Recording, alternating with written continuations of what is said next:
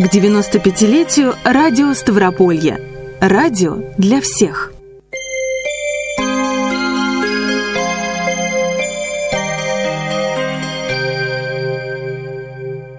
В эфире «Радио для всех» в студии Владимир Макаров. В нашей прошлой программе мы остановились на том, что сразу после войны на Ставропольском радио происходили большие перемены. В редакцию, которая в основном состояла из женщин, начали приходить мужчины. Многие из них – бывшие фронтовики. Это были вполне молодые люди, но уже успевшие пройти суровую школу жизни. Они не были профессиональными журналистами, и у каждого из них был свой путь на радио. Одним из известнейших на Ставрополье дикторов тех лет был Борис Никитович Данильченко. В июне 1941 года он окончил Одесское театральное училище.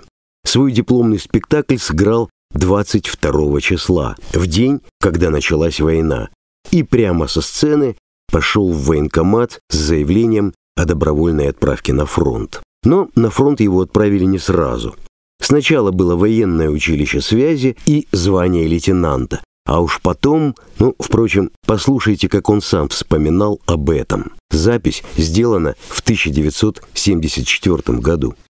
Сперва мы попали под Воронеж, а в сентябре мы уже были под Сталинградом, на станции Иловля. Вот здесь и был самый большой бой 23 сентября, очень жестокий, очень кровопролитный.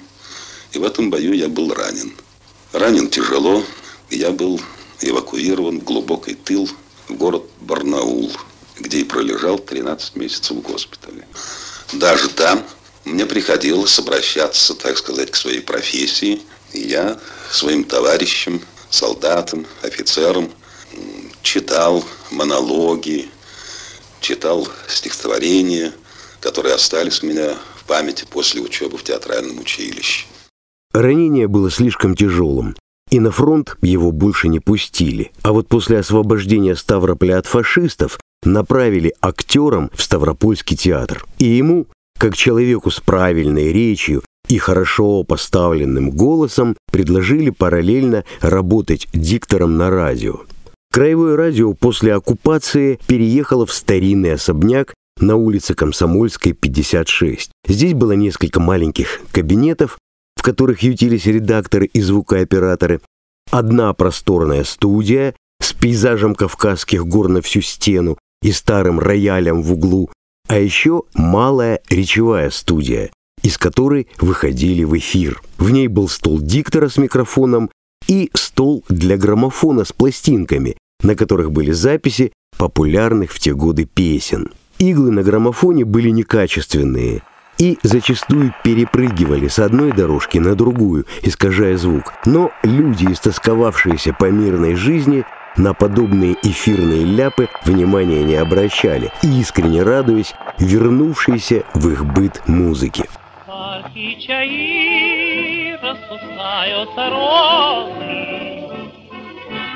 парке чаи расцветает миндаль. Снятся твои золотистые косы, Снится веселая звонкая даль. Однако главной фигурой на радио, несомненно, был диктор. Популярность радиодикторов в те годы была невероятной. Их узнавали на улицах по голосам, им писали восторженные письма и даже уступали очередь в магазинах. Журналист Валерий Куц, который начинал работать на радио в конце 60-х, считает одним из своих учителей именно Бориса Данильченко. Он вспоминает, как однажды они ехали вместе с Данильченко в автобусе. Я ехал с ним в автобусе. Тогда автобус ходил э, в Ставрополе на очень карт. И пятачок стоил билет. И вот он попросил передать пятачок, и весь автобус повернулся на этот роскошный, полифоничный, глубочайший баритон, а он был в недоумении, почему они оборачиваются. Потому что этот человек была сама скромность и сама артистичность. И что удивительно, жил на окраине Ставрополя, к 6 утра надо прийти на радио, магнитофонов не было. Затем к 10 утра на репетицию в театр. затем вернуться домой, два часа поспать, 18 часов надо выйти снова в эфир и на спектакль.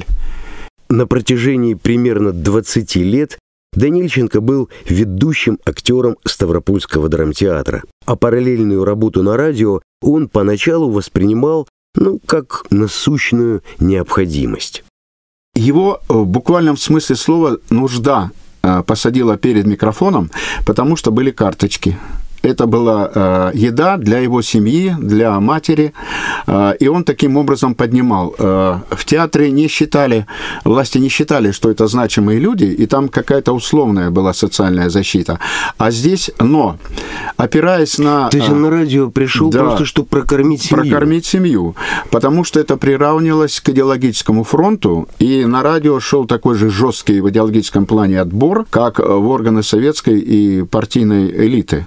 В те годы цензура на радио была очень жесткой, и дикторы произносили в эфире только заранее утвержденные тексты. Личность самого диктора угадывалась лишь по интонациям голоса и едва уловимым акцентам. Конечно, человека думающего и творческого, каковым был Борис Данильченко, подобные рамки несколько обременяли. В театре он чувствовал себя гораздо свободнее и эти две профессии удивительным образом дополняли друг друга. Когда Данильченко играл короля Лира, свободных мест в зале не было.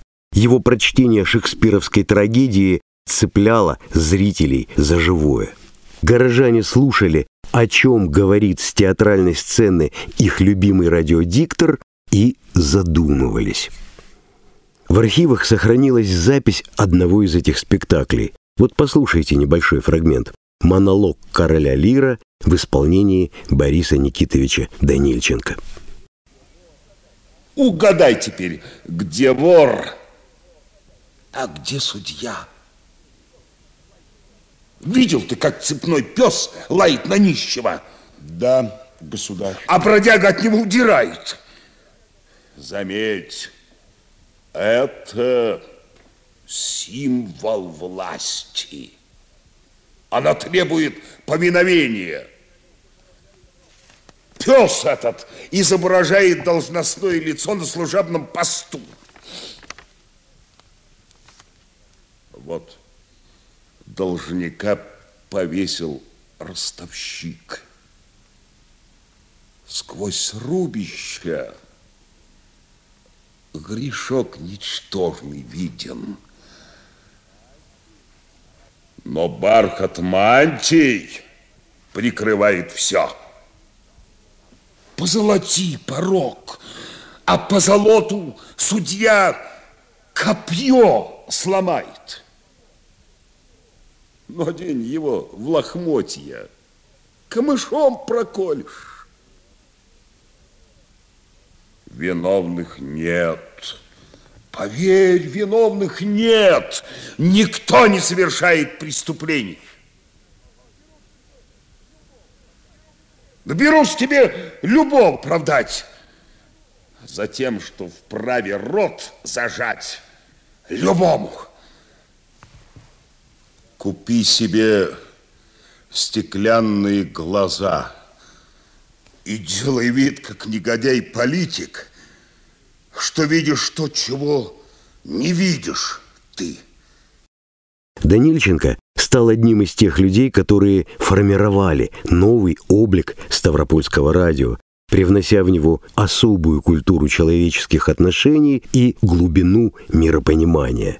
Естественно, что эта атмосфера притягивала к себе людей равновеликих нельзя не упомянуть человека, который пришел э, диктора, Михаил Макарович Кандыбко, услышав э, Данильченко. Потому что люди говорили, в Ессентуках жил этот парень, старшина, вот фотография у меня в руках, он стоит здесь, на бульваре в Ставрополь, высоченный, красивый, вьющийся волос, громадный, вальяжный, как народный артист МХАТа. И авторитет его был настолько в народе сильнее, что когда была какая-то проблема, а власти не хотели заниматься заниматься ею, то приезжал Кандыбка. Он использовал свою известность для того, чтобы помочь людям. Ни мануфактуру не брал без очереди, ни туфли, ни мясорубку, ни швейную машину. И он остался таковым. удивительно ему было дело до всех нас, 17-летних, э, пришедших на радио по велению сердца, он допытывался, что у тебя в общежитии, а что ты вот э, одни брюки носишь, может быть, там как-то где-то тебе помочь? Он, он спрашивал, Он да? спрашивал, да. А Он э, как бы в шутку обнимал тебя, пойдем вот тут, тут в закусочную покушаем, и брал тебе двой, двойной этот обед, мол, не надо платить. Но и тебя считал за равных. Э, Все деньги относились по доброй традиции в семью. И вдруг когда-то возникала какая-то потребность, фронтовые 100 граммов, праздники, лето, он говорит, Валера, ты стипендию там или гонорар получил, да. И я потихонечку, чтобы никто не видел, значит, э, бежал, э, покупал этим ребятам закуску, потому что э, я не знал, как мне им отплатить. И бывало, радиокомитет заваливало снегом, зимы были нормальные. И он первым хватался за эту лопату, а я-то знал, что у него сукровица, и там перевязаны, и бинты до сих пор, все. Я эту ло- лопату э, вырывал у него из рук, пытался э, таким образом выказать ему свою благодарность сыновью. Михаил Макарович Кандыбко действительно был легендой Ставропольского радио послевоенных лет. На фронт он ушел 18-летним пареньком и сразу же оказался в самом пекле боев за освобождение Кубани от фашистов. Потом было тяжелое ранение, госпиталь, чудом спасенная рука, которую хотели ампутировать, и возвращение домой в Ессентуки с боевыми наградами и удостоверением инвалида Великой Отечественной войны. Потом была учеба в Пятигорском пединституте на факультете русского языка и литературы и переезд в Ставрополь.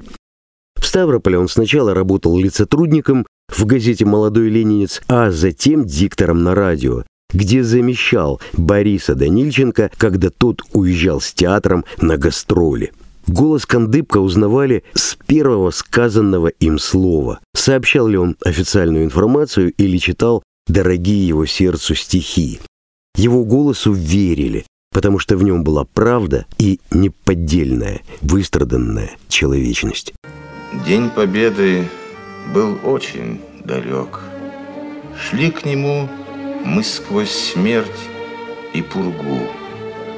Эти версты военных дорог я забыть никогда не смогу. Мы не знали, кто будет в живых, кто останется здесь на снегу. Тех солдат, тех ребят дорогих я забыть никогда не смогу. С берез не слышен, невесом слетает желтый лист.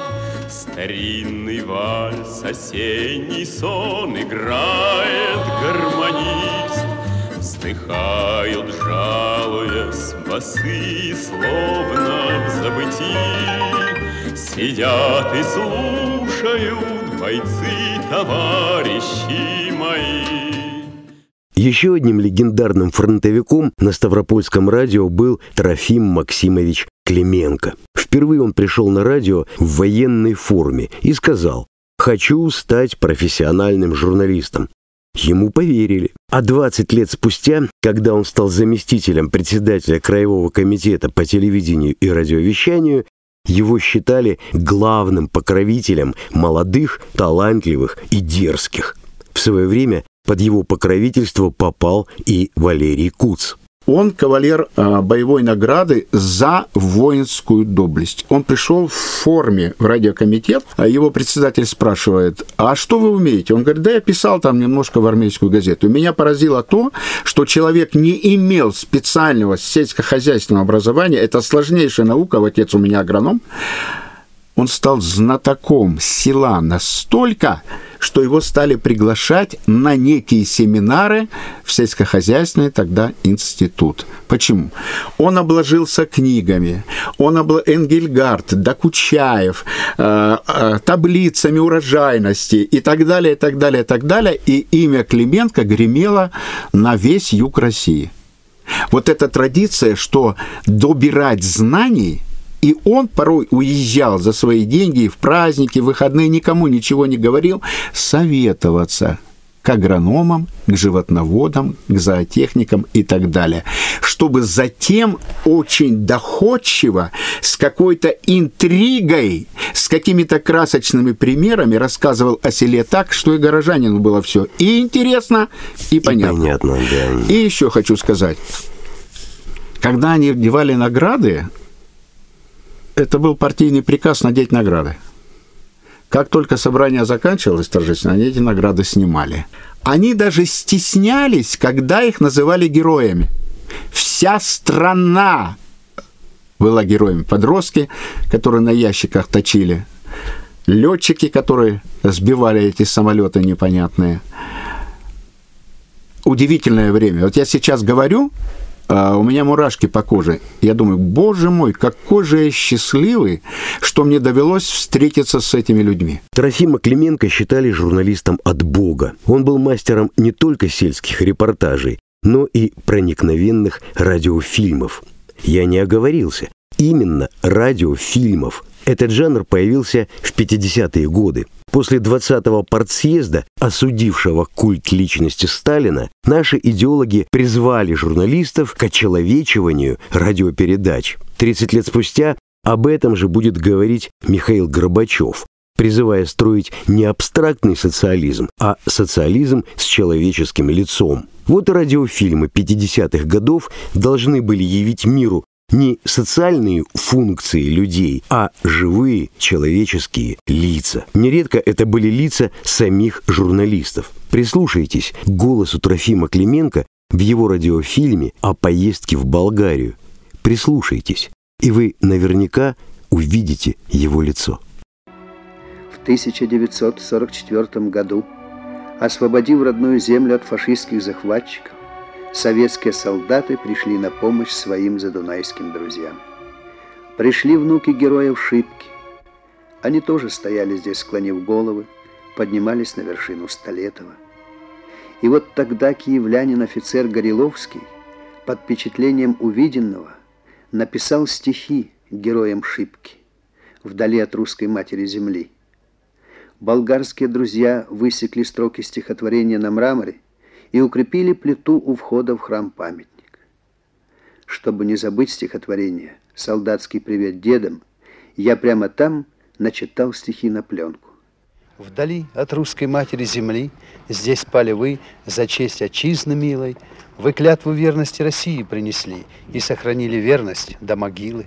Вас не сдержали грозные валы, Без страха шли на бой святой и правый. Спокойно спите, русские орлы, Потомки чтут и множат вашу славу. Отчизна нам безмерно дорога, И мы прошли по дедовскому следу, Чтоб уничтожить лютого врага И утвердить достойную победу. Сентябрь 1944. Валерий Куц вспоминает, что именно фронтовикам, пришедшим работать в редакцию, удалось создать в ней особую, почти семейную атмосферу. Здесь искренне радовались успехам друг друга и всегда могли рассчитывать на взаимную поддержку. А обеды совместные. Сдвигались два стола. Кто-то хорошо, жена готовила винегреты. э, Кому-то жена приносила горячую картошку с салом завернутую. э, Кто-то селедку там чистил. И вот за этими посиделками, без алкоголя, э, рождались такие темы. И за столом можно было сказать то, чего, в общем-то, на летучке не говорилось. Вальдемар Жанч Ушаровский, фронтовик, кстати, он был необыкновенным лиристом. Он утонченный такой, сверхкостюм, э, пиджак с оторочкой. Было очень себе трудно представить, что этот человек там в окопах э, месил грязь и выносил раненых. Он мог из поломки автобуса на экскурсии в Архыз сделать радиофильм. Его посылает, грубо говоря, водитель, э, не мешаемся, он из этого делает поэму. И ему говорили, Вальдемар, ну что ты этой петрушки э, насовал? Он, ой, слушай, действительно, вот я то-то, то-то, то-то и то-то и то-то. И он не обижался. Почему? Да потому что в следующем материале уже петрушки не было. И раздавался звонок из Всесоюзного радио. И просили этот материал отдать на Всесоюзное радио. Ставропольская телерадиокомпания очень мощно звучала э, на Всесоюзном радио. В конце 50-х в стране началась оттепель. Менялась идеология, менялась жизнь, менялось радио. Но об этом мы поговорим уже в нашей следующей программе. С вами был Владимир Макаров. До новых встреч. К 95-летию радио Ставрополья. Радио для всех.